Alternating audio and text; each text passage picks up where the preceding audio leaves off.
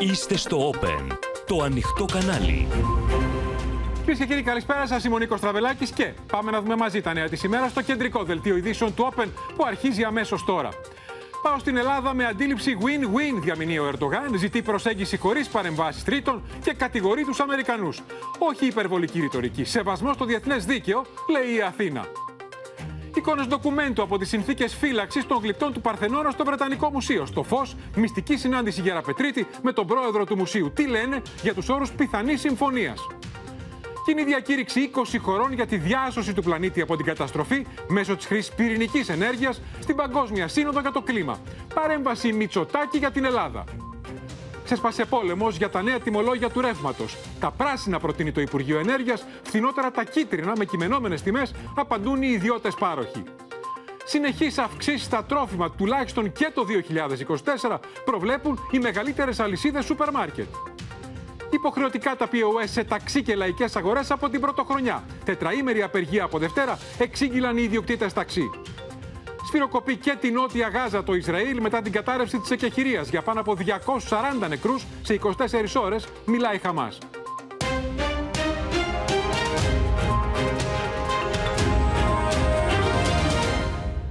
Κυρίε και κύριοι, να ξεκινήσουμε τελευταία εξέλιξη. Σφοδρό σεισμό 7,6 ρίχτερ στις Φιλιππίνες. Υπάρχει προειδοποίηση για τσουνάμι. Έχουν φτάσει ήδη πρώτες εικόνες πανικού από το σημείο του σεισμού. Πάμε αμέσως στη Χριστίνα Ορδανίδου να μας ενημερώσει, να δούμε καταρχήν, Χριστίνα, πού έγινε ο σεισμός και αμέσως μετά τις πρώτες εικόνες. Ο σεισμός Νίκο έγινε λίγο νωρίτερα, 11 παρά 20 δικιά τους ώρα, βραδινή ώρα. Ισχυρός λοιπόν ο σεισμός, 7,6 ρίχτερ στο Μιντανάο, το νησί Μιντανάο στις Φιλιππίνες. Αυτή τη στιγμή βλέπουμε στις οθόνες μας τις πρώτες εικόνες που έχουν βγει στο Twitter. Ε, βλέπουμε κάποια παιδιά που παίζουν badminton. Ε, και, και σε θα λίγο... πέσει η στέγη πέφτει η οροφή, ε, δονείται το, σύεται η γη, πέφτει όλη η οροφή, τους καταπλακώνει, τρέχουν να σωθούν. Ε, οι εικόνες είναι συγκλονιστικές που βγαίνουν σιγά σιγά στο διαδίκτυο, οι περισσότερες από το Twitter. Και εδώ, εδώ και να ακούμε και τον ήχο, γιατί είναι οι εικόνες πανικού. Έτσι. Εδώ είναι ένα εμπορικό κέντρο που ο κόσμος πέφτουν τα Για πάντα. Για να ακούσουμε, Χριστίνα.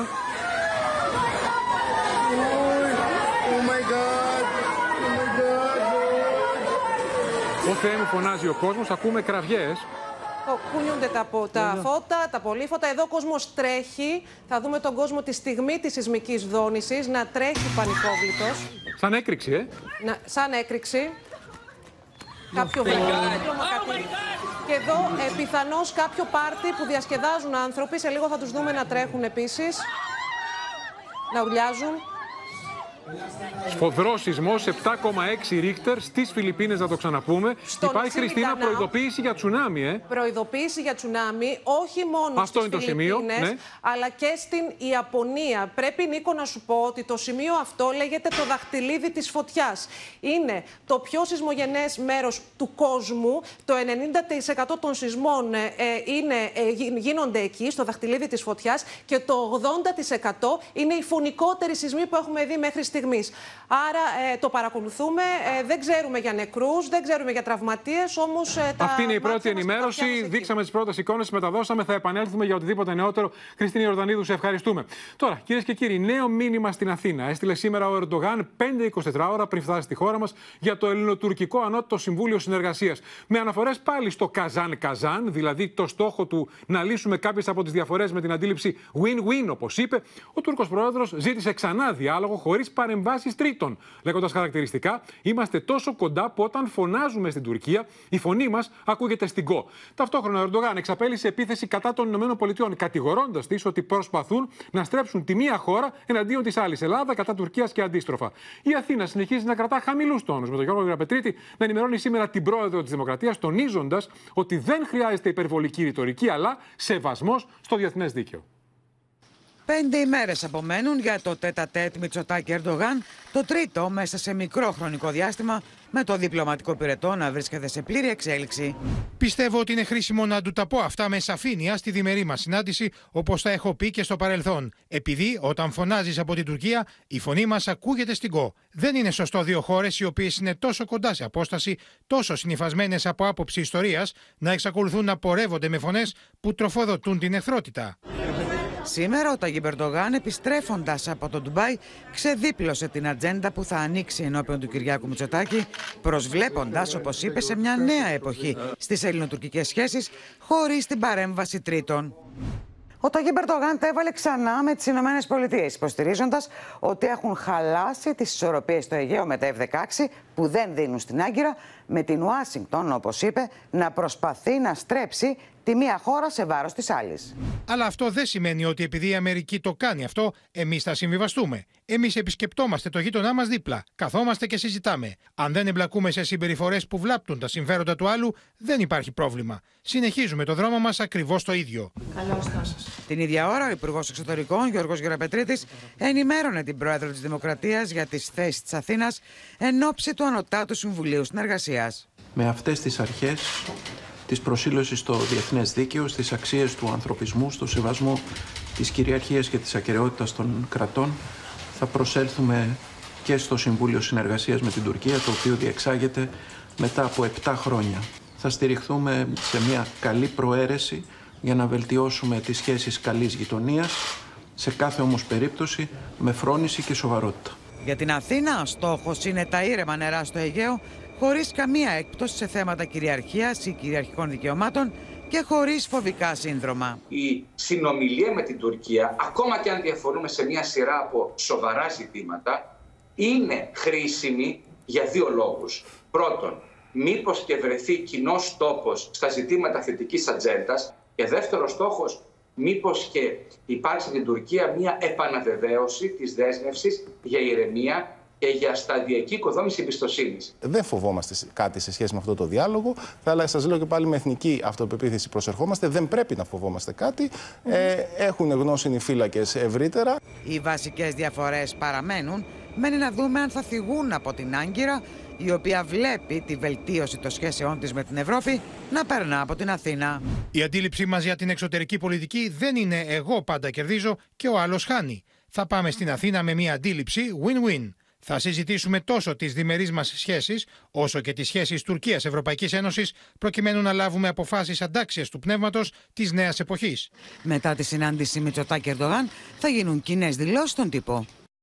Λοιπόν, έχουμε συζητήσει ζωντανά Κωνσταντινούπολη Μαρία Ζαχαράκη, Σοφία Φασουλάκη, να δούμε τι απαντάει η Αθήνα. Μήνα Καραμίτρου με πληροφορίες για το τι θα συμφωνήσουν δύο πλευρές στο μεταναστευτικό. Πρώτα σε σένα, Μαρία Ζαχαράκη, στην Κωνσταντινούπολη, για να δούμε τι εννοεί, τι κρύβεται πίσω από το νέο μήνυμα φιλίας του Ερντογάν. Εάν θα έρθει στην Αθήνα και θα πει τα ίδια, τι εννοεί επιμένοντας το win-win, καζάν καζάν να κερδίσουμε και οι δύο δηλαδή, και αν θα ξαναπεί αυτά που είπε στο Βερολίνο, φέροντας σε δύσκολη θέση το Σόλτς κατά του Ισραήλ και υπέρ της Καμά, γιατί τα ξανάπε σήμερα στο αεροπλάνο γυρίζοντας από Ντουμπάι. Πρώτα απ' όλα, Νίκο, βλέπουμε ότι ο Τούρκος πρόεδρος μέσα σε τρεις ημέρες έχει κάνει δεύτερη δήλωση για την Αθήνα και δηλώνει για δεύτερη φορά ότι θέλει να έρθει στην Αθήνα με σκοπό να βελτιωθούν οι σχέσεις. Δίνει λοιπόν μεγάλη σημασία σε αυτή την επίσκεψη. Τη θέλει πάρα πολύ και θα εξηγήσουμε το γιατί. Καταρχάς το εξηγούν οι σημερινές του δηλώσεις, με τις οποίες ουσιαστικά έθεσε τη δική του ατζέντα.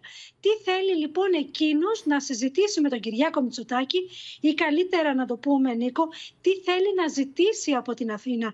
Γιατί έρχεται για να πάρει. Δεν έρχεται με διαθέσεις να τα σπάσει, να το πούμε αυτό.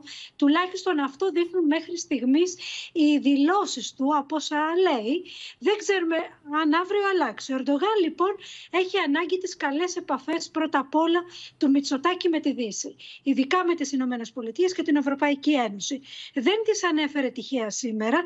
Μπορεί να παραπονέθηκε για τις Ηνωμένες Πολιτείες, αλλά ουσιαστικά θέλει να εκμεταλλευτεί την Αθήνα για αυτό το λόγο, για τις σχέσεις που έχει ο Μητσοτάκης με τις Ηνωμένες Πολιτείες.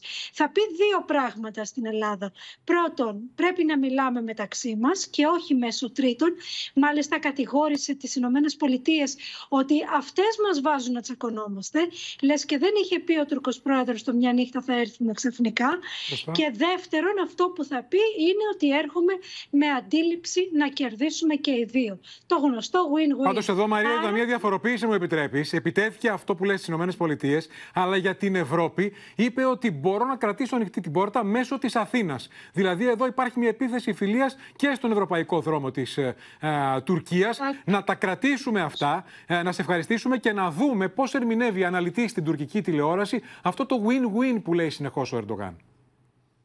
herkes bir kazançlı çıkabilir. Mesela biz Yunanistan'da geçmişte Ege'de birçok kereyle karşı karşıya geldik. Sebebi ne? Yunanistan'da pe- şey, Ege'de petrol var. Doğalgaz da var muhtemelen. Ama biz aramak istediğimiz zaman Yunanistan çıngar çıkarıyor. Yunanistan girmeye çıktı, oraya çıkmaya çalıştığında, gemi göndermeye çalıştığında biz de karşılık veriyoruz buna. Ve şu an Ege'deki petrolü ne onlar çıkarabiliyor ne biz çıkarabiliyoruz. Bundan kim kazançlı çıkıyor veya kim kaybediyor? Türkiye ve Yunanistan. Πάντως σήμερα δεν είπε ότι μοιραζόμαστε την ίδια θάλασσα. Αυτό είχε πει την προηγούμενη φορά. Το win-win Σοφία το ξανάπε. Και το ερώτημα είναι πώς θα αντιδράει η Αθήνα στο νέο μήνυμα του Ερντογάν. Έδωσε σήμερα τον τόνο ο Γιώργος Γραπετρίτης, μιλώντας στην πρόεδρο της Δημοκρατίας.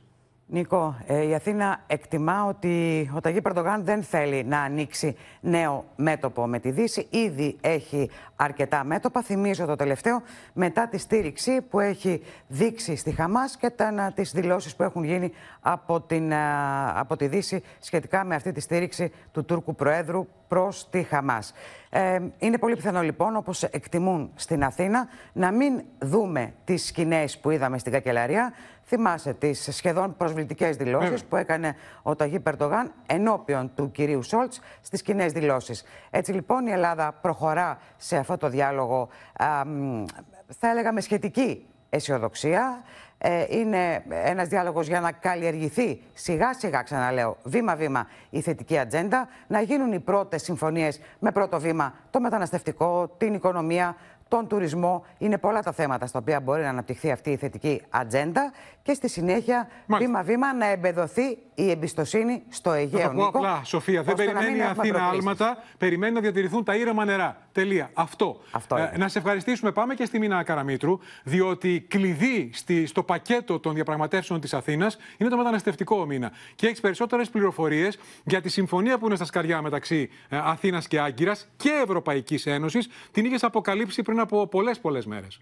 Και στην ουσία τι θα κάνει τώρα η Ελλάδα, Νίκο, είναι αυτή που αναλαμβάνει ώστε η Τουρκία να εφαρμόσει, γιατί την είχε ε, ακυρώσει η ίδια ε, επί του πρακτέου την συμφωνία της Ευρωπαϊκής Ένωσης με την Τουρκία στο θέμα του μεταναστευτικού. Θέλω να σας πω λοιπόν ότι επιχειρησιακά στην ουσία αυτή τη συμφωνία θα την εφαρμόσουν δύο ομάδες. Δύο ομάδες, μία από την Ελλάδα και μία από την Τουρκία, που θα στελεχωθούν από υψηλότατους ε, αξιωματούχους ε, από διάφορα υπουργεία και η οποία τι θα κάνει στην ουσία; Στο πεδίο, Νίκο, για παράδειγμα, θα ανταλλάσσουν πληροφορίες... Μέρα-μέρα, ώρα-ώρα. Το... Ώρα-ώρα, όπως το είπες. Ώρα-ώρα. Θα αυτό που είχες πει λοιπόν... ότι θα έρθει εδώ Τούρκος λιμενικός, θα στείλουμε εμείς Έλληνα λιμενικό εκεί. Και όχι μόνο αυτό. Για παράδειγμα, θα δώσουμε, θα δώσουμε πληροφορίες για παράνομα κυκλώματα διακινητών που υπάρχουν αυτή τη στιγμή στην Τουρκία και θα πάμε πλέον να βλέπουμε ώρα-ώρα τι συμβαίνει. Για παράδειγμα, πριν από 15 ημέρες, θυμάστε ότι στη Ρόδο είχαμε ξαφνικά ε, να φτάνουν παράτυποι μετανάστες από τα παράλια της Τουρκίας.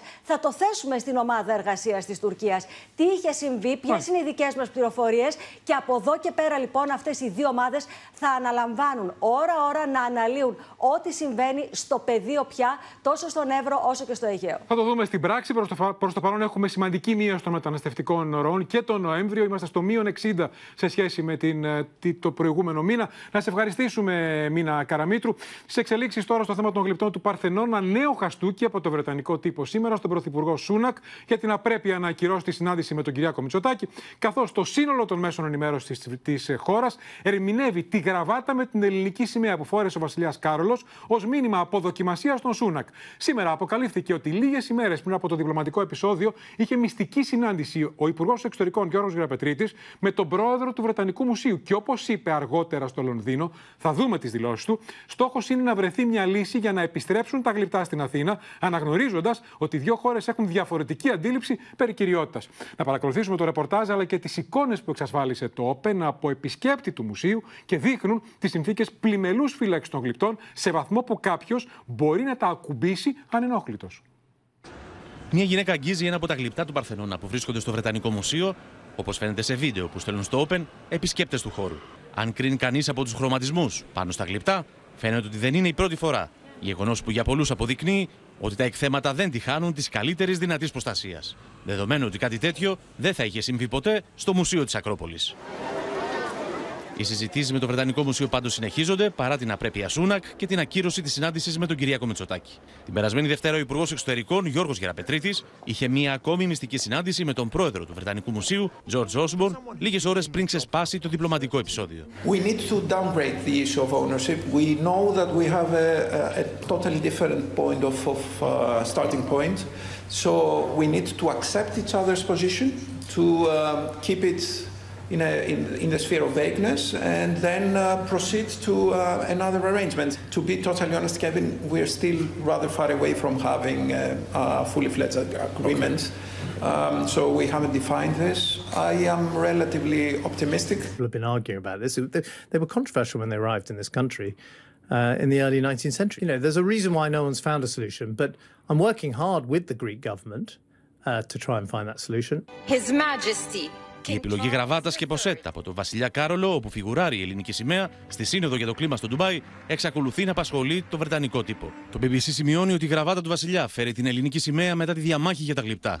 Ο Guardian μιλά για ολοφάνερο μήνυμα που συντηρεί τη διπλωματική κόντρα, ενώ η Telegraph κάνει λόγο για μια ενδιαφέρουσα αριστοκρατική επιλογή στην Παγκόσμια Σύνοδο Κορύφης για το Κλίμα ως μήνυμα μετά την εμπλοκή του Βρετανού Πρωθυπουργού στη διαμάχη για τα γλυπτά του Παρθενώνα.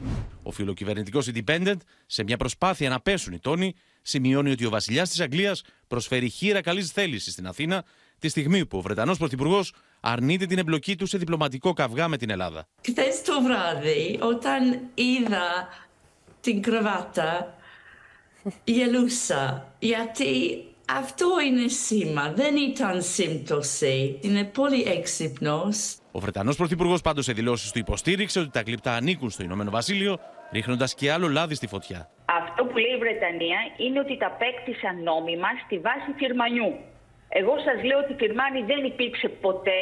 Υπάρχει μάλλον μία επιστολή ενός πατότερου Τούρκου αξιωματούχου του Καϊμακάμι, ο οποίος όμως δεν είχε δικαίωμα να δώσει άδεια για οτιδήποτε σε σχέση με το ναό του Παρθενώνα. Ο Πρωθυπουργός Κυριάκος Μητσοτάκης πάντως συνάντησε τον Ντουμπάι τον αρχηγό των εργατικών του Ηνωμένου Βασιλείου. Λίγες ημέρες μετά τη συνάντηση που είχαν στο Λονδίνο, πριν από την προγραμματισμένη συνάντηση με τον Ρίση Σούνακ, που δεν έγινε ποτέ. Εμείς, παρά τα όσα έχουν συμβεί, όπως ξέρετε, θα συνεχίσουμε τη δουλειά μας, γιατί πράγματι αποτελεί έναν εθνικό στόχο, ο οποίος πιστεύουμε και ελπίζουμε ότι θα ευοδοθεί. Η ελληνική λύση προειδοποιεί την κυβέρνηση ότι οποιαδήποτε συμφωνία που θα βασίζεται σε δανεισμό νομιμοποιεί την κλοπή των γλυπτών του Παρθενών από τον βάρβαρο Έλγιν και αναγνωρίζει κυριότητα στους κλεπταποδόχους του Βρετανικού Μουσείου. Η Αθήνα σε κάθε ευκαιρία διαμηνύει ότι θεωρεί το επεισόδιο λήξαν. Λοιπόν, πάμε ζωντανά στο Λονδίνο, στο Γιώργο Νελόπουλο που είναι έξω από το Βρετανικό Μουσείο. Καλησπέρα, Γιώργο, από την Αθήνα. Και θέλω να δούμε μαζί αυτές τις εικόνες που μας έστειλε και τις έχεις δει και εσύ, επισκέπτη του Βρετανικού Μουσείου και δείχνουν πραγματικά υπό ποιες συνθήκες εκτίθενται εκεί τα γλυπτά του Παρθενώνα. Ε, είδαμε κάποιον πρωτοφανές, δεν μπορούσε ποτέ να γίνει εδώ στο Μουσείο της Ακρόπολης, να τα ακουμπά ανενόχλητο και θα μας πεις και άλλα που έχεις δει εσύ, γιατί μένεις πολύ κοντά και πας πολύ συχνά στο μουσείο. Ακριβώς. Ε, αυτό που θα πρέπει αυτό που θα πρέπει να πούμε είναι, Νίκο, ότι βλέπουμε ότι ο καθένας μπορεί να πάει να αγγίξει, πιθανόν με κάποιο αιχμηρό αντικείμενο σε κάποια γωνία να πάρει και να, ένα κομμάτι μαζί του. Δεν υπάρχει πουθενά δυστυχώς security φύλαξη από κάποιον εξειδικευμένο άνθρωπο προστασίας. Βλέπετε εδώ πέρα η κοπέλα η οποία τα αγγίζει. Ο, θα μπορεί να έχει οποιαδήποτε ουσία στα χέρια της η οποία θα μείνει ανεξίτηλη πάνω στο, στο μάρμαρο, πάνω στο, σε αυτό το άγαλμα. Και δεν είναι μόνο αυτό, είναι και σε κάποια άλλα σημεία βλέπουμε ε, ακόμη πεταμένα χαρτιά, αφημένα κουτάκια αναψυκτικών.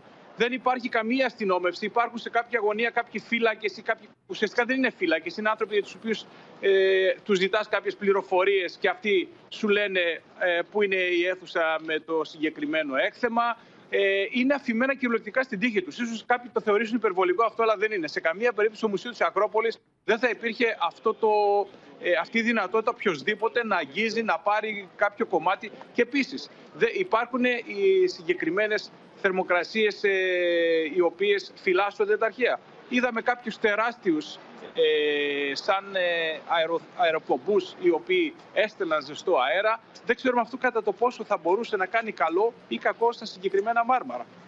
Και νομίζω ότι είναι τραγικό να μιλάμε για τις ε, δυνατότητες που έχουν να φυλαχθούν αυτοί οι θησαυροί στο Μουσείο της Ακρόπολης και όχι εδώ στο Βρετανικό Μουσείο, όπου κυριολεκτικά δεν είναι υπερβολή, επειδή τακτικά το επισκέφτομαι, όπως πολύ σωστά Νίκο είπες. Ε, μετά όλο αυτό το σάλο που έχει προκύψει τις τελευταίες ημέρες και όλα αυτά τα οποία έχουν γραφτεί και έχουν υποθεί, ε, ειδικά η αίθουσα όπου εκτίθενται ε, τα ελληνικά μάρμαρα είναι κατάμεστη στις περισσότερες ώρες. Με μαθητές από σχολεία, με ε, τουρίστες οι οποίοι πλέον με όλο αυτόν τον τόρο, όπως καταλαβαίνετε, έχει γίνει νούμερο ένα προορισμός τουριστικός για το Βρετανικό Μουσείο. Γι' αυτό και φυσικά υπάρχει αυτό το άγχος από τη δική τους πλευρά. Είναι αποκαλυπτικά τα όσα μας είπες για το πώς εκτίθενται εκεί τα γλυπτά και η καλύτερη απάντηση στους Βρετανούς στα όσα έλεγαν και συνεχίζουν να λένε. Προφανώς δεν υπάρχει καμία σύγκριση με το Μουσείο της Ακρόπολης, το, το φως που λούζει εδώ τα αντίστοιχα εκθέματα, με φόντο το φυσικό τους χώρο των Παρθενώνα και το μνημείο της Ακρόπολης. Να σε ευχαριστήσουμε, Γιώργο Νελόπουλο, για την εξαιρετική ανταπόκριση ζωντανά από το Λονδίνο. Πάμε τώρα στο Ντουμπάι, κυρίες και κύριοι, στο άλλο μεγάλο θέμα, την σύνοδο του ΙΕ για το κλίμα, όπου είναι συνεχής, συνεχή τα δραματικά μηνύματα των ειδικών ότι ο πλανήτης απέχει μια ανάσα από την καταστροφή.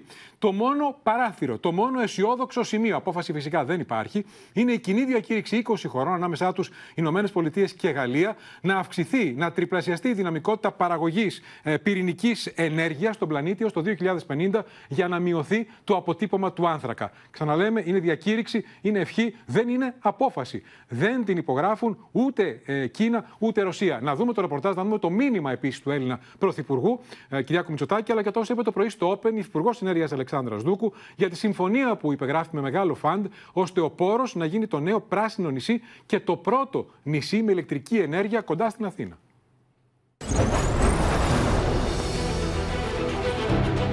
We have delivered history today. The first time a decision has been adopted on day one of any COP. The speed in which we have done so is also unique and historic. In 2050, our grandchildren won't be asking what we said. They will be living with the consequences of what we did or didn't do. Από την πρώτη μέρα της Διεθνούς Διάσκεψης Κορυφής για το Κλίμα στο Ντουμπάι, 20 χώρες, μεταξύ των οποίων οι Ηνωμένες Πολιτείες, η Γαλλία και τα Ηνωμένα Αραβικά Εμμυράτα, υπέγραψαν κοινή διακήρυξη, ζητώντας να τριπλασιαστεί η δυναμικότητα παραγωγής πυρηνικής ενέργειας στον πλανήτη έως το 2050.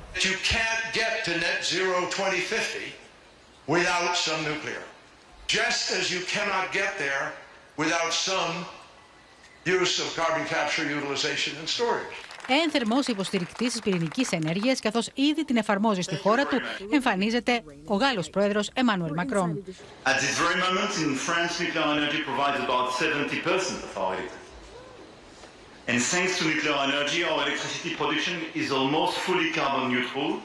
And one of the cleanest of the world. Η Κίνα και η Ρωσία, οι οποίες έλαμψαν δια της απουσίας τους και είναι και οι πιο σημαντικοί κατασκευαστές πυρηνικών σταθμών στον κόσμο, δεν υπέγραψαν τη συμφωνία. Από την πρώτη μέρα ανακοινώθηκε και η ίδρυση ειδικού ταμείου για το κλίμα, το οποίο εγκαινίασε η αντιπρόεδρος των ΗΠΑ. Today I am also proud to announce a new $3 billion pledge to the Green Climate Fund, which helps developing countries invest in resilience, clean energy, and nature-based solutions.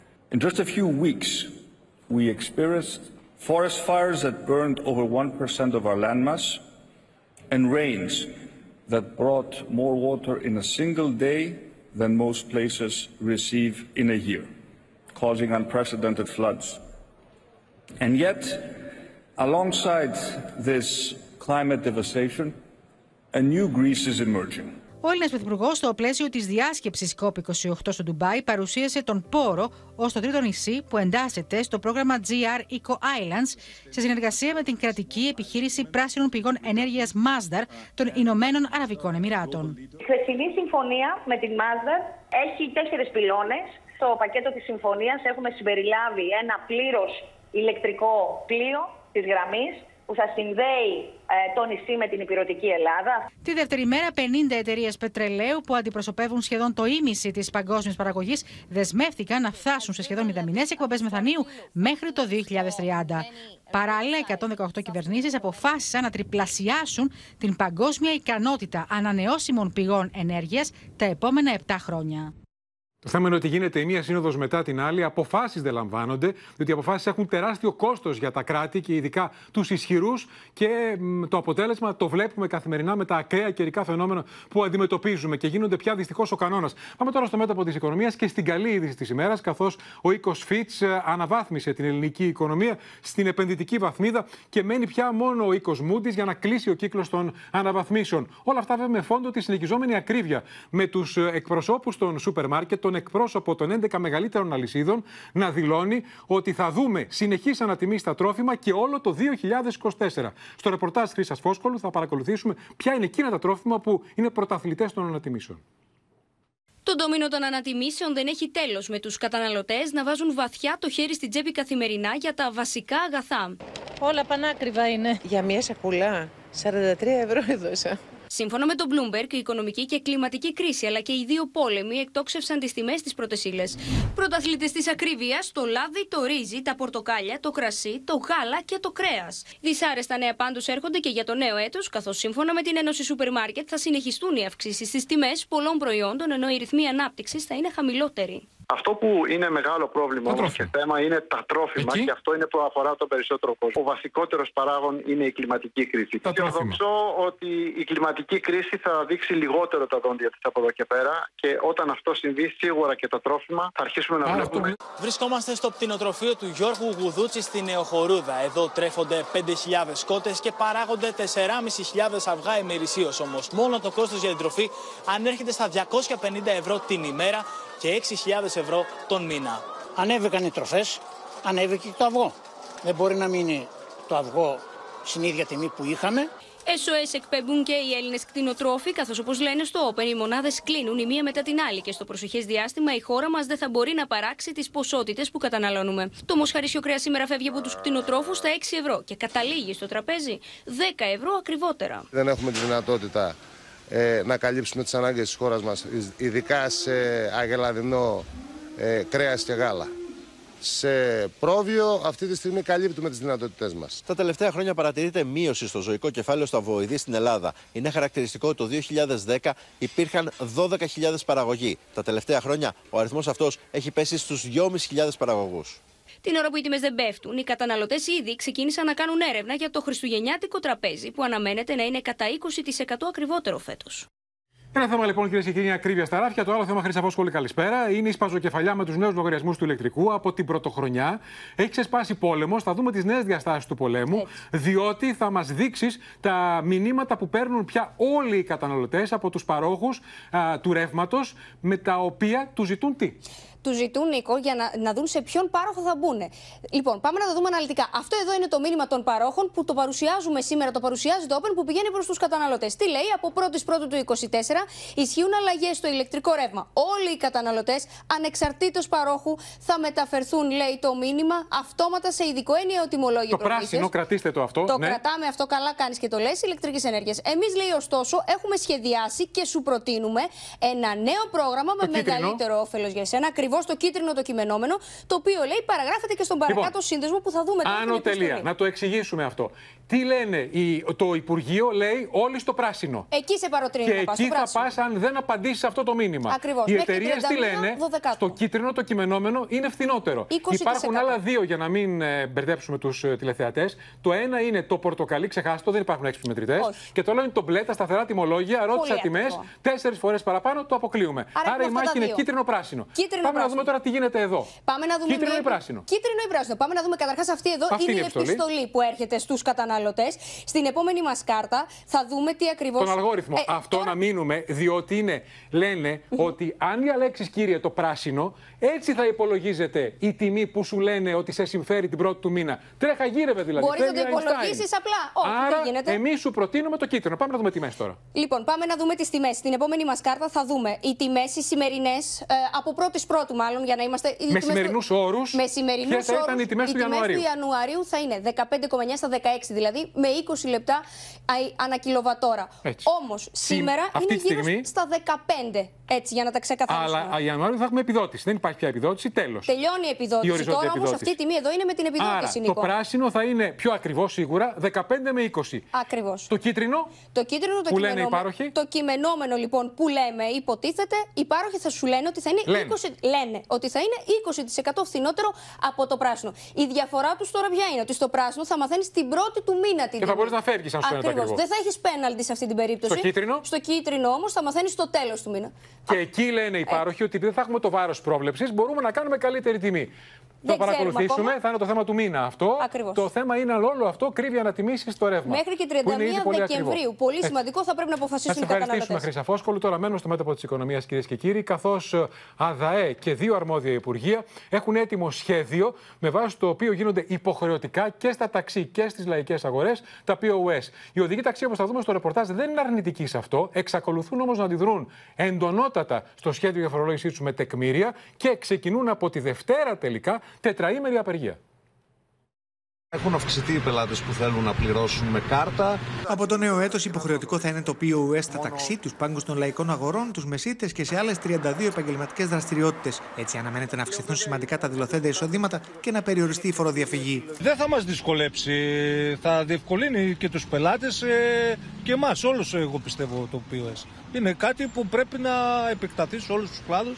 Όπως πάνε όλοι, θα πάμε κι εμείς. Είναι χαρακτηριστικό ότι στη Θεσσαλονίκη σήμερα από τα 2.000 ταξί πληρωμή με κάρτα δέχονται περίπου τα 500 για ποσοστό 25%. Με τους επαγγελματίες να ζητούν να τεθούν όροι που θα τους προστατεύουν σε σχέση με την προμήθεια των τραπεζών, την αγορά του μηχανήματος και το κόστος συντήρησης. Δεν είμαστε αρνητικοί. Αντιλαμβανόμαστε ότι είμαστε σε μια νέα εποχή που ο κόσμος θέλει να πληρώνει με πώς. Υποχρεώνει η κυβέρνηση το 30% των εσόδων των ε, όλων μας να γίνεται μέσω καρτών. Οπότε δεν μπορούμε να εξαιρεθούμε από αυτό το μέτρο. Απλά ζητάμε όρους και κανόνες.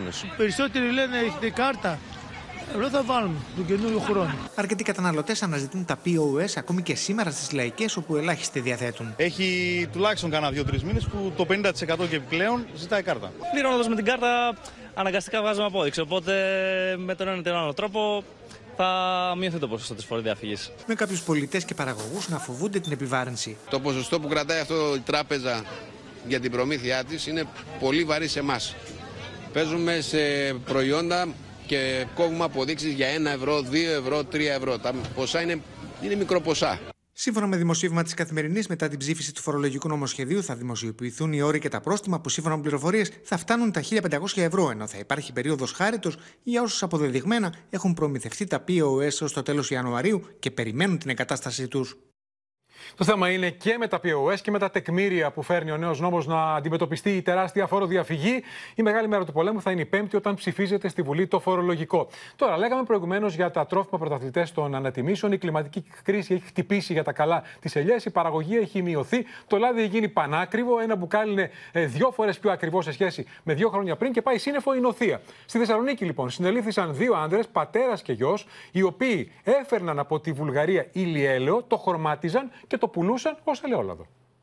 Ο κόσμος το παίρνει γιατί είναι οικονομικό, μου το λένε. Τώρα δεν τους ενδιαφέρει τι είναι. Μορφή χιονοστιβάδας παίρνουν οι καταγγελίες για φαινόμενα νοθεία στο ελαιόλαδο από επιτίδιους που εξαπατούν ανυποψία στους καταναλωτές, πουλώντας προϊόντα αμφιβόλου ποιότητας. 25 το πεντάκιλο 25 ευρώ, ενώ έχει πάει 50 ας πούμε, άρα κάτι τρέχει. Σύμφωνα με καταγγελίες, πολλοί από τους παράνομους πολιτές ελαιολάδου ταξιδεύουν στη Βουλγαρία ώστε να προμηθευτούν φθηνό σπορέλαιο, μόλις 80 λεπτά ένα λίτρο, το οποίο στη συνέχεια το αναμειγνύουν με αγνό ελαιόλαδο και το πουλάνε σε χαμηλότερη τιμή στην Ελλάδα. Είναι χαρακτηριστικό ότι ένας 80χρονο μαζί με τον 36χρονο γιο του συνελήφθησαν για την παρασκευή και διανομή νοθευμένου ελαιολάδου με χρωστικές ουσίες αλλά και ηλιέλαιο που αγόρασαν φθηνά από τη Βουλγαρία. Το παράνομο εργαστήριό τους εντοπίστηκε σε αποθήκη τροφίμων στα διαβατά. Συγκεκριμένα βρέθηκαν και κατασχέθηκαν πάνω από 6.000 λίτρα νοθευμένου ελαιολάδου, 6.500 λίτρα ηλιέλαιο σε 7 πλαστικές δεξαμενές, ετικέτες που ανέγραφαν εξαιρετικά παρθένο ελαιόλαδο και διάφορα άλλα εργαλεία για την παράνομη δράση τους φανταστείτε ότι μπορεί να αγοράσουν και το σπορέλο σε μπαλατό δεξαμενές, δηλαδή δεξαμενές ενός τόνου, να σας το πω αλλιώς, για να είναι ακόμα πιο χαμηλή η τιμή. Κυρίως η νοθεία γίνεται με σπορέλαια και κάποια στιγμή βάφονται με κάποιες χρωστικές νόμιμες ή μη, με χλωροφύλλη συνθετική ή φυσική. Η ανησυχία μάλιστα για τον οθευμένο ελαιόλαδο οθεί αρκετού απλούς πολίτες να απευθύνονται σε εξειδικευμένα εργαστήρια ώστε να είναι σίγουροι για την ποιότητα του ελαιολάδου που προμηθεύονται. Έχει αυξηθεί ο αριθμός των ατόμων που έρχονται για αναλύσεις για να πιστοποιήσουν την ποιότητα του λαδιού που αγοράζουν. Προφανώς γιατί είναι υποψιασμένοι. Οι επιστήμονες και οι ελαιοπαραγωγοί υποστηρίζουν ότι για να αντιμετωπιστεί το φαινόμενο νοθείας πρέπει να ενταθούν οι έλεγχοι από τις αρμόδιες υπηρεσίες. Πάμε στο ΣΥΡΙΖΑ τώρα, κυρίες και κύριοι. Νέος γύρος αλληλοκατηγοριών μεταξύ όσων έμειναν στο κόμμα και όσων έφυγαν με τους προβολείς να πέφτουν ε, τη Δευτέρα το απόγευμα στην ομάδα των 11 βουλευτών, οι οποίοι θα ανακοινώσουν το όνομα του νέου φορέα. Αριστερά μπροστά είναι ένα όνομα που έχει διαρρεύσει με τον πάνω που λέει το πρωί στο Open να απαντά. Δεν επιβεβαιώνω ούτε διαψεύδω. Με το βλέμμα στις δημοσκοπήσεις, ο ΣΥΡΙΖΑ αλλά και οι 11 που αποχώρησαν επιχειρούν να αποκωδικοποιήσουν τις διαθέσεις του εκλογικού σώματος και να εστιάσουν σε ειδικά ακροατήρια. Οι δύο διασπάσεις έχουν επιφέρει υποχώρηση δημοσκοπικών ποσοστών και συνεχή ανταλλαγή πυρών. Σε πολύ ήταν λάθος. Δηλαδή, θεωρώ ότι δεν μπορεί ο θυμός ή η στεναχώρια ή ακόμα ε, να, να, να προσπερνάει το όραμα. Εγώ θα έλεγα να το ξανασκεφτούν και να ξαναγυρίσουν. Τουλάχιστον όσοι το θεωρούν. Ξέρετε πώς εγώ ε, έχω καταπιεί όλα αυτά τα χρόνια στο ΣΥΡΙΖΑ που δεν μ' αρέσουν. Και σε πόσους ε, δεν αρέσω εγώ. Είδαμε απειλές, εσωτερικούς εχθρούς, πεμπτοφαλαγγίτε. Δεν είναι το πρόσωπο του κυρίου Κασελάκη. Το πρόβλημα είναι τι συμπυκνώνει. Ποιος είναι πίσω από τον κύριο Κασελάκη. Μια μετάλλαξη του χώρου πολιτική, ε, ταυτοτική κτλ. Τα στελέχη των 11 ήδη άρχισαν να αναρτούν στα μέσα κοινωνικής δικτύωσης την προαναγγελία της εκδήλωσης, στην οποία τη Δευτέρα το απόγευμα θα ανακοινώσουν το όνομα της νέας κοινοβουλευτικής ομάδας στη Βουλή. Είναι ε... το όνομα αριστερά μπροστά. Θα το μάθετε τη Δευτέρα. Εγώ δεν θα σας διαψεύσω ούτε θα επιβεβαιώσω κάτι. Εντάξει, μην φέρουμε την αριστερά πίσω όμως με όλα αυτά. Πρώτο στίγμα των 11 στη Βουλή έδωσε η Εφη Αχτσιόγλου στο νομοσχέδιο για τα κόκκινα δάνεια. Η προστασία που δίνεται υποτίθεται Στους ευαλώτους είναι για το Θεαθήνε. Η συντριπτική πλειονότητα λαϊκών και μεσαίων στρωμάτων παραμένει εκτός προστασίας. Πολιτική πρέπει να είναι λειτουργήμα. Η κόντρα πυροδοτείται και από τις συνεχείς αναφορές στο τοξικό κλίμα που είχε διαμορφωθεί μεταξύ των δύο πλευρών στην Κουμουνδούρου. Για την πανδημία που ήταν μπροστά ο Αλέξος mm -hmm. με τον Ξανθό, με τον Γεροντιά. Ναι. Αλλά ταυτόχρονα υπήρχε το αγκάθι των απόψεων των αντιεμβολιαστικών και των άλλων απόψεων. Δεν δίνανε σημασία σε αυτή τη συνύπαρξη απόψεων που γεννούσε αφαιρεγγιότητα αλλά λέγανε συνεχώς και μονοσήμαντα, σαν κυνήγι μαγισσών δηλαδή, ότι εδώ πέρα μέσα υπάρχουν άνθρωποι ε, υπονομεύανε το ΣΥΡΙΖΑ. Τη στιγμή που διάφοροι μιλάνε για τραμπισμό, παρομοιάζοντας τον Στέφανο με τον Μπέμπε Γκρίλο και την κατάσταση στον ΣΥΡΙΖΑ Προοδευτική Συμμαχία με Βούρκο, τοξικός είναι σταθερά ο Πολάκης. Ο Παύλος Πολάκης πάντως, παράλληλα με τα βέλη του προς τους αποχωρήσαντες από το ΣΥΡΙΖΑ, επανήλθε εναντίον του Άδωνη Γεωργιάδη, μιλώντας στο Αριστοτέλειο Πανεπιστήμιο σε αποφοιτούντε της νομικής, μεταξύ των οποίων και η κόρη του. Να μην βγάζετε αρχιοθετήσεις με αδιευκρίνιστα, να είστε ακριβείς σε αυτό το οποίο θα καταλογίζετε. Γιατί είστε και οι δικηγόροι και οι δικαστικοί, είστε η καταφυγή των απλών ανθρώπων. Είσαι ο Πολάκης. Σε αξίωσε ο Θεός να καμαρώνεις την κόρη σου να ορκίζεται. Και την ώρα αυτής της ορκομοσίας να σκέφτεται πώς θα βρεις το Γεωργιάδη. Εμένα τα με ξεπερνά. Ο άνθρωπο πρέπει να με βλέπει στον ύπνο του, στον τζίπνιο του, στην τζαπλό, στο ραμπάκι, στο ψαρέντου. Πάμε τώρα κυρίες και κύριοι στα νέα δεδομένα που δημιουργεί εν ώψη των ευρωεκλογών η καθιέρωση επιστολικής ψήφου που θα είναι υποχρεωτική για όσους ζουν στο εξωτερικό. Εκεί καταργούνται τα εκλογικά τμήματα. Και είναι μεγάλες οι προσδοκίες για την αντιμετώπιση της εποχής, διότι δυνητικά θα μπορούσαν να ψηφίσουν 800.000 και στις τελευταίες εκλογές ψήφισαν κάτι περισσότερο από 20.000. Έλληνες από κάθε γωνιά της γης μιλούν στο καιρό κρατημένο και δηλώνουν ότι είναι απολύτως ικανοποιημένοι από το νέο μέτρο που θα τους δώσει τη δυνατότητα με μία επιστολή να ψηφίσουν παρότι ήμουνα, θα μπορούσα να ψηφίσω, δηλαδή ήμουνα στους καταλόγους κλπ.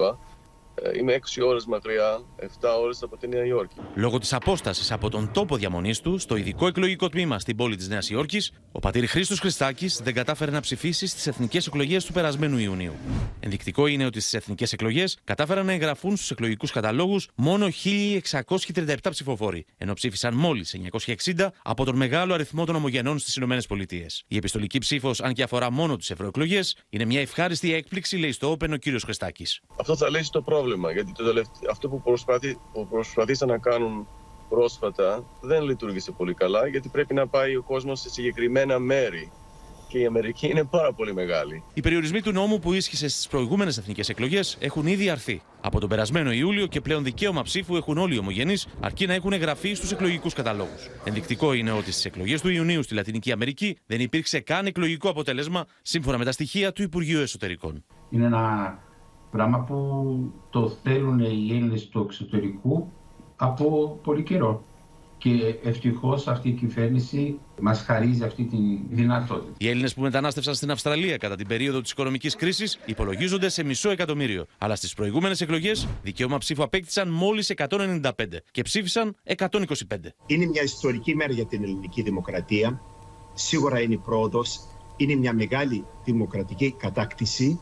Για πρώτη φορά στην ιστορία της Ελλάδας δεν θα έχουμε δύο κατηγορίες Ελλήνων πολιτών και όλοι θα μπορούμε να ασκήσουμε το δημοκρατικό μας δικαίωμα όπου και να βρισκόμαστε. Στη Γερμανία οι Έλληνες σε ηλικία με δικαίωμα ψήφου υπολογίζονται σε περίπου 200.000. Σε εκλογές του Ιουνίου με τους περιορισμούς του νόμου που ίσχυε, εγγράφησαν μόλις 3.877 πολίτες και ψήφισαν μόλις 2.800. Η επιστολική ψήφος είναι θετική εξέλιξη, αλλά πρέπει να ισχύσει και στις εθνικές εκλογές, λένε οι ομογενείς της Γερμανίας. Λοιπόν, ως πολύ θετική εξέλιξη αυτήν την τωρινή όμως το δικό μας το αίτημα συνεχίζει να παραμένει να ψηφίζουμε όλοι με επιστολική ψήφο κυρίως για τις εθνικές εκλογές. Σε συζητήσεις που έχω εδώ με άλλους απόδημους Έλληνες πιστεύουν και αυτοί το ότι η συμμετοχή θα είναι σίγουρα μεγαλύτερη. Χρήση της επιστολικής ψήφου σύμφωνα με το σχέδιο νόμου θα μπορούν να κάνουν και οι ψηφοφόροι στην Ελλάδα. Η επιτυχία του εγχείρηματο στις ευρωεκλογές σίγουρα θα αποτελέσει πρόκριμα και για την εφαρμογή της επιστολικής ψήφου στις εθνικές εκλογές που θα ακολουθήσουν. Πάμε τώρα, κυρίες και κύριοι, στα μέτωπα του πολέμου στη Γάζα που έχουν πάρει φωτιά μετά την απόλυτη κατάρρευση της εκεχηρίας. Οι εξελίξεις είναι δραματικές. Θα μας ενημερώσει σε λίγο ζωντανά για τα νεότερα δεμαντία ηλιόλιου. Προς το παρόν, να δούμε εικόνες από τα μέτωπα με το Ισραήλ να χτυπά πια και στο νότο της Γάζας, θεωρώντας ότι εκεί κρύβεται η ηγεσία της Χαμάς και της, ε, την, την οργάνωση, την Ισλαμιστική οργάνωση, να μιλά για 200 240 αμάχους νεκρούς το τελευταίο 24ωρο. Ο Ισραηλινός στρατός σφυροκοπάει αδιάκοπα τη Χαν Ιουνίς στη λωρίδα της Γάζας. Μαχητικά της Ισραηλινής πολεμικής αεροπορίας και μονάδες του πυροβολικού βομβαρδίζουν στο νότο του Παλαιστινιακού θύλακα, όπου έχουν βρει καταφύγιο χιλιάδες άμαχοι. I was asleep when I heard the sound of falling bricks. After that, I heard my siblings' voices and I went to them. Then I heard people starting to dig and they came and pulled us out.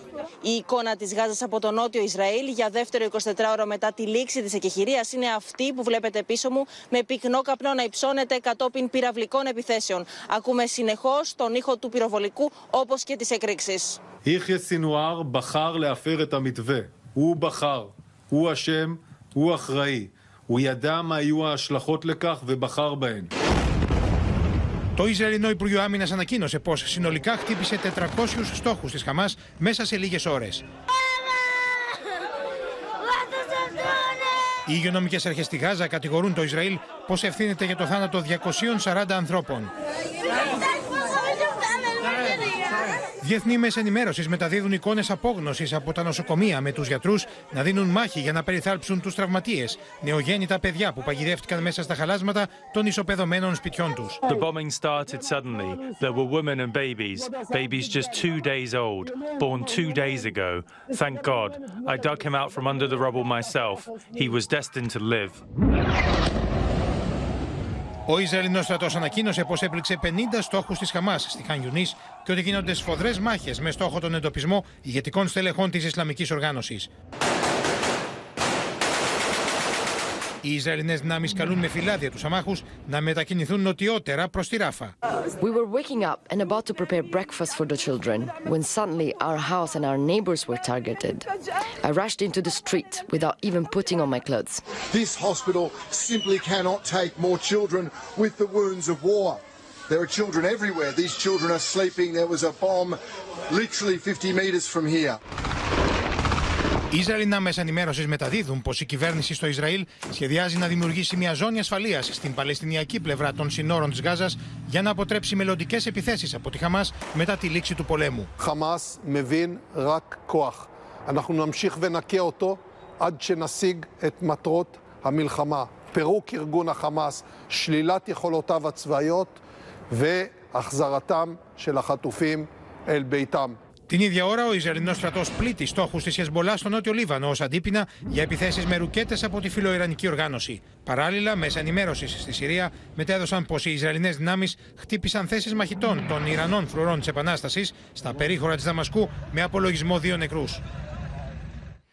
Ζωντανή σύνδεση με το Τελαβίβ. Η απεσταλμένη μας Αδαμαντία Λιόλου είναι ανάμεσα σε συγγενείς ομήρων. Καλησπέρα, Αδαμαντία, οι οποίοι αγωνιούν, διαδηλώνουν, διότι κατέρευσε η εκεχηρία και τουλάχιστον 137 ομήροι παραμένουν στα χέρια των τρομοκρατών της Χαμάς και οι πολεμικές επιχειρήσεις συνεχίζονται με σφοδρότητα σε όλη τη λωρίδα της Γάζας και όπως διαμηνύει το Ισραήλ. Αυτή είναι και η διαφορά με το διάστημα πριν από την εκεχηρία, ότι πλέον ε, γίνονται επιθέσεις και γίνονται στόχοι της λωρίδα της Γάζας σε πολλές και διαφορετικές περιοχές.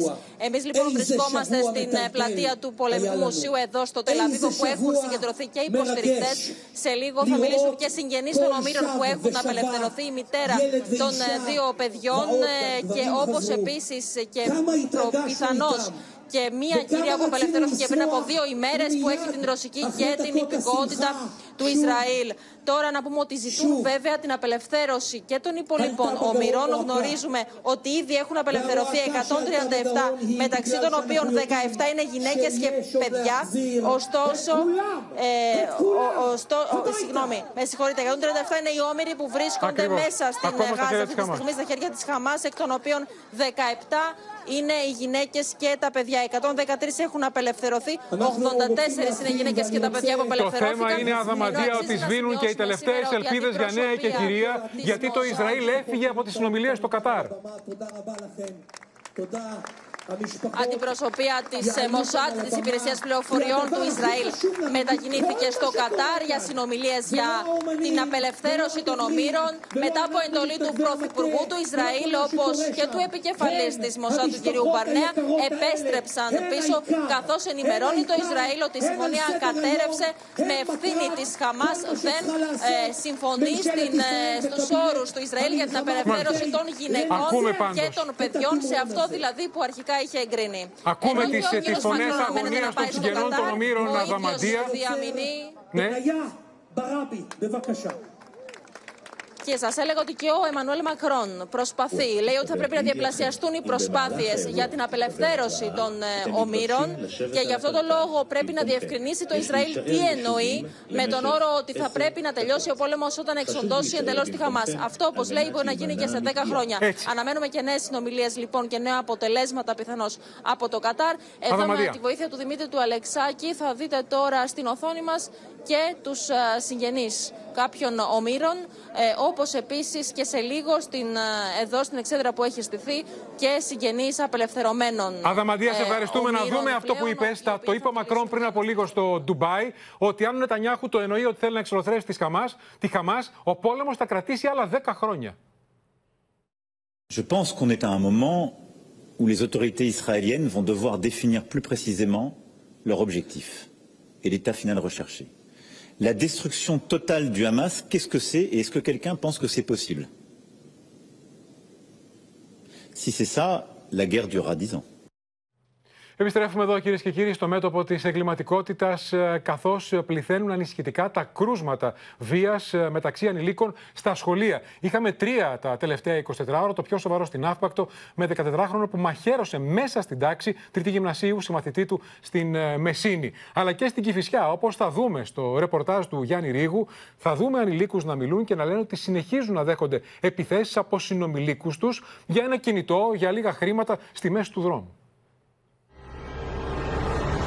Ήμασταν μια μέρα εδώ στο πάρκο και ήταν δύο αγόρια και μας είχαν βγάλει μαχαίρι και μας είχαν πει να τους δώσουμε το πορτοφόλι μας. Έτσι όπως περπατούσα, είχα το κινητό στην τσέπη μου και έρχεται, μου παίρνει το κινητό και έτρεχε. Ανηλίκοι που έχουν πέσει θύματα ληστείων από συνομιλικούς τους σε μια θεωρητικά καλά φυλασσόμενη περιοχή όπως είναι η Κυφυσιά, προκαλεί έντονο προβληματισμό. Και με ξύλο και με άτομα που ξέρω και βγάζουν πολλά μαχαίρια και τέτοια. Την πέφτουν σε παιδιά ή επειδή στραβοκοιτάζουν συνήθως και για να παίξουν ξύλο χωρίς λόγο. Εδώ πέρα έχουν γίνει διάφορα περιστατικά με βία. Τελευταίο περιστατικό, η επίθεση που δέχθηκε ένας 14χρονο στη Μεσίνη από συμμαθητή του, ο οποίος τον μαχαίρωσε με ζουγιά στο πόδι κοντά στη μυριαία αρτηρία. Μέσα από την παραβατική συμπεριφορά, οι νέοι μπορεί να εκφράζουν τον θυμό τους και την πίεση που βιώνουν, εξηγούν οι παιδοψυχολόγοι. Οι σχέσεις των παιδιών με τους γονείς τους για μένα είναι ένας καθοριστικός παράγοντας. Η εφηβεία, που είναι μια εποχή, μια περίοδος δοκιμών, καταγράφονται πολλέ φορέ αυτή τη βίαιη συμπεριφορά.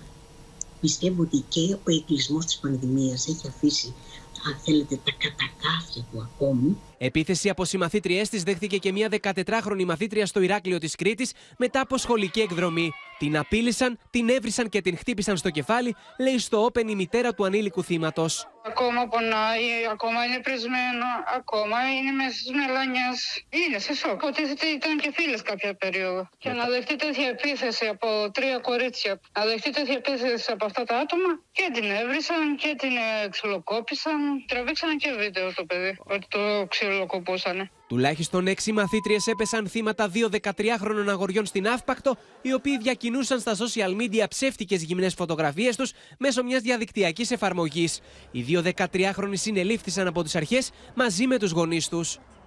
Ζωντανά στο Γιάννη Ρίγο πρώτα για να δούμε, Γιάννη, παρολίγων τραγωδία. Το βίντεο είναι σοκαριστικό να προειδοποιήσουμε. Με δικυκλιστή η Ντελιβερά στη Λαμία. Έτσι ακριβώς. Και μάλιστα θα δούμε στο βίντεο. Από ασυνείδητο οδηγό, ε. Πάμε να δούμε τις εικόνες. Ακριβώς. Το βλέπουμε λοιπόν στο βίντεο τον οδηγό, ο οποίος προσπαθεί να κάνει αναστροφή, κλείνει επί της ουσίας τον δρόμο στον δικυκλιστή διανομέα. ο οποίος εγκλωβίζεται ανάμεσα στο φορτηγάκι και το γιοταχή, πέφτει, εξφεδονίζεται στον αέρα και πέφτει κάτω στο οδόστρωμα. Βλέπουμε αμέσως μετά να σηκώνεται, όμως πονάει. Έχει τραυματιστεί, λίγο Εδώ είναι ξανά η σκηνή, κάνει αναστροφή ο οδηγός παράνομα και εκτοξεύεται ο Ντελιβεράς και πέφτει στο οδόστρωμα. Μεταφέρθηκε στο νοσοκομείο να πούμε ευτυχώς ο άνθρωπος είναι καλά, παρότι βλέπουμε ότι το βίντεο είναι πραγματικά σοκαριστικό και γλίτωσε από θαύμα. Αλλά παράδειγμα αυτό που έκανε ο οδηγός. Πάμε τώρα να δούμε εικόνες από δεύτερη διάρρηξη μέσα σε πολύ λίγο καιρό σε ψητοπολείο εδώ στην Αθήνα. Έτσι ακριβώς και συγκεκριμένα στη Νέα Σμύρνη, δύο τα περιστατικά μέσα σε ένα μήνα έπεσαν θύματα ε, διαρρηκτών σε ψισταριά στην ε, Νέα Σμύρνη. Βλέπουμε εδώ στο βίντεο ντοκουμέντο τον άντρα ο οποίος κρατάει ένα ε, σιδερένιο φρεάτιο που έχει βγάλει και σπάει με αυτόν τον τρόπο με το μεταλλικό φρεάτιο την, ε, την τζαμαρία. Εισβάλλει μέσα στο κατάστημα, παίρνει, ε, πηγαίνει κατευθείαν στο ταμείο, παίρνει όσα χρήματα βρίσκει εκεί και ε, ένα τάμπλετ και στη συνέχεια εξαφανίζεται. 30 ημέρες αργότερα, θα δούμε στο δεύτερο βίντεο ντοκουμέντο ντοκουμέντο, πριν από λίγες ημέρες δηλαδή, βλέπουμε έναν δικυκλιστή, ο οποίος τσεκάρει τον χώρο με το πόδι του, σπάει την ε, κεντρική τζαμαρία ξανά στο συγκεκριμένο κατάστημα, μπαίνει μέσα και με τον ίδιο τρόπο ακριβώς, ε, Νίκο, παίρνει ε, όσα χρήματα αλλά και ακόμη ένα τάμπλετ που είχαν πάρει ξανά οι Μάλιστα. άνθρωποι και στη συνέχεια εξαφανίζεται. Για λίγο να σε ευχαριστήσουμε στο μέτωπο της υγείας τώρα, κυρίες και κύριοι, καθώς έρχονται συνεχώς ανησυχητικέ εικόνες από την Κίνα με εκατοντάδες χιλιάδες ανθρώπους, κυρίως παιδιά, να σπέβδουν στα νοσοκομεία, ε, από μια μυστηριώδη πνευμονία, το σύνδρομο του λευκού πνεύμονα, όπως το ονομάζουν, με τον Παγκόσμιο Οργανισμό Υγείας να ζητάει δημόσια στοιχεία από την Κίνα, καθώς αυτό όλο το σκηνικό θα μπορούσε να θυμίζει τις αρχές μιας νέας πανδημίας. Ε, το, τις τελευταίες μέρες έφτασε αυτή η νόσος, η περίεργη πνευμονία και σε ευρωπαϊκές χώρες. Έλληνες ειδικοί που μιλούν απόψε στο Open και στην Έλληνα Γαλάρη λένε ότι δεν υπάρχει αυτή τη στιγμή κίνδυνος για νέα πανδημία, όμως αυτή την πνευμονία δεν την πιάνουν τα εμβόλια και δεν την πιάνουν τα αντιβιωτικά.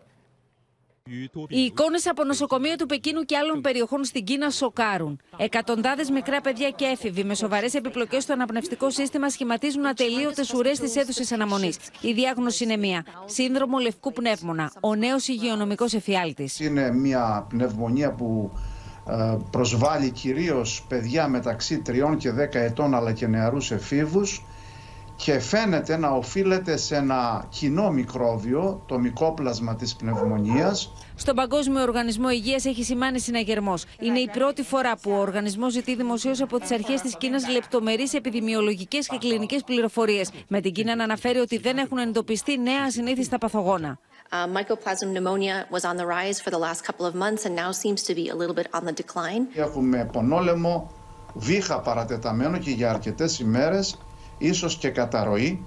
Η μυστηριώδης πνευμονία εξαπλώνεται και στην Ευρώπη. Αυξημένα κρούσματα και νοσηλίες παιδιών έχουν εντοπιστεί σε Ολλανδία, Δανία και Σουηδία με τις υγειονομικές αρχές να βρίσκονται σε αυξημένη επιφυλακή. Το ανησυχητικό είναι ότι αναφέρεται αντοχή του μικοπλάσματος σε κάποια αντιβιωτικά. Είμαστε ακόμα σε επιφυλακή μεν, αλλά δεν έχουμε κάποιο στοιχείο το οποίο να μας οδηγεί στο να έχουμε ανησυχία για ε, νέου τύπου πανδημία. Για το μικρόπλασμα της πνευμονίας δεν υπάρχει πρόληψη διαεμβολιασμού, αλλά αυτό το μικρόβιο καταπολεμιέται εύκολα σχετικά με συγκεκριμένα αντιβιωτικά που διαθέτουμε. Όπως επισημαίνουν οι ειδικοί, η λίμωξη μεταδίδεται μέσω του βήχα, του φτερνίσματος, της ομιλίας του τραγουδιού αλλά και της αναπνοής από μικροσκοπικά σταγονίδια. Επομένως, είναι καθυσυχαστική καταρχήν. Οι ειδικοί λένε ότι δεν πρόκειται για νέα πανδημία και ας το κρατήσουμε αυτό. Πάμε τώρα στο μέτωπο του καιρού. Βλέπαμε νωρίτερα τις εικόνες από τη Σύνοδο για το κλίμα του ΟΗΕ στο Ντουμπάι. Τα ακραία καιρικά φαινόμενα. Στην Ελλάδα, 2 Δεκεμβρίου, είχαμε σήμερα στην Κρήτη πάνω από 25 βαθμούς. Την ίδια ώρα στη Γερμανία, χιονιάς και μείον 9. Πολίτες προσπαθούν με φτιάρια να απεγκλωβίσουν τα οχήματά τους. Τα πάντα έχουν σκεπαστεί από παχύ χιόνι στη Νότια Γερμανία και η θερμοκρασία άγγιξε τους μείον 8 βαθμούς Κελσίου. Η σφοδρή κακοκαιρία που πλήττει μεγάλο μέρος της χώρας προκάλεσε σοβαρά προβλήματα στις υδροδρομικές συγκοινωνίες, ενώ πάνω από 760 πτήσεις από και προς το αεροδρόμιο του Μονάχου έχουν ακυρωθεί. Die Lage ist so, dass es ungewöhnlich ruhig ist für einen Samstagmittag hier in München. Zum einen dämpft natürlich der Schnee äh, den ganzen Schall. Zum anderen sind kaum Leute auf der Straße, kaum Menschen zu sehen und auch sehr, sehr wenige Autos. Es ist derzeit so, dass es immer noch schneit. Πολικό τοπίο θυμίζει το γήπεδο της Bayern με τον προγραμματισμένο ποδοσφαιρικό αγώνα για σήμερα να ακυρώνεται. Στο Ηνωμένο Βασίλειο έπεσαν τα πρώτα χιόνια με τους μετεωρολόγους να προειδοποιούν ότι τις επόμενες μέρες ο καιρός θα δείξει και πιο έντονα τα δόντια του καθώς αναμένουν κύμα παγετού που θα σαρώσει από τη Σκωτία μέχρι την Ανατολική Αγγλία. Down the eastern coast of England from Newcastle upon Tyne to below London, schools and businesses are being forced to close in the coming days. Στη Χαβάη, εντύπωση προκαλεί το χιονισμένο τοπίο στο ηφαίστειο Μάουνα Κέα. Η χιονόπτωση είναι η πρώτη της χρονιάς και διαδέχθηκε τις τροπικές θερμοκρασίες που επικρατούσαν μέχρι και πριν από λίγες μέρες στο νησί. Στη Σερβία η κλιματική αλλαγή είναι κάτι παραπάνω από παρούσα. Ιδιαίτερα υψηλέ θερμοκρασίε για την εποχή που αγγίζουν του 20 βαθμού Κελσίου κάνουν του κατοίκου του Βελιγραδίου να αναρωτιούνται. Mogli bi malo više da čuvamo životnu sredinu. Ovaj, verovatno je zbog klimatskih promjena. Ne verujem da bi moglo ovako vreme da bude isto, čisto ovako zbog decembra. Όπως και να έχει ο καιρός, με χιόνια ή με 25 βαθμούς όπως στη χώρα μας, έχει ξεκινήσει για τα καλά η αντίστροφη μέτρηση για τα Χριστούγεννα. Πάμε λοιπόν να πάρουμε ένα άρωμα Χριστουγέννων, ξεκινώντας από την Πορτογαλία σε όλες τις μεγαλοπόλεις, μία μετά την άλλη, φωταγωγούνται τα χριστουγεννιάτικα δέντρα.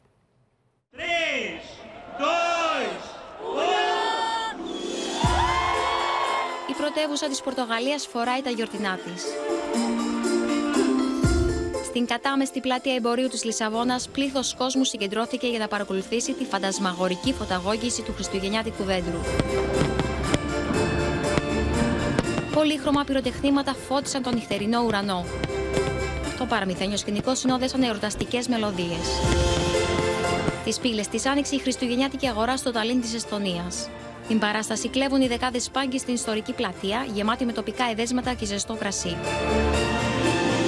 Η πόλη της Νιρεμβέργης γεμίζει από επισκέπτες που θέλουν να ζήσουν τη μαγεία των Χριστουγέννων. Εκατοντάδες Γερμανοί σειραίουν στο παγκοσμίου φήμη θεματικό πάρκο για να απολαύσουν μελόψωμο και κάστανα.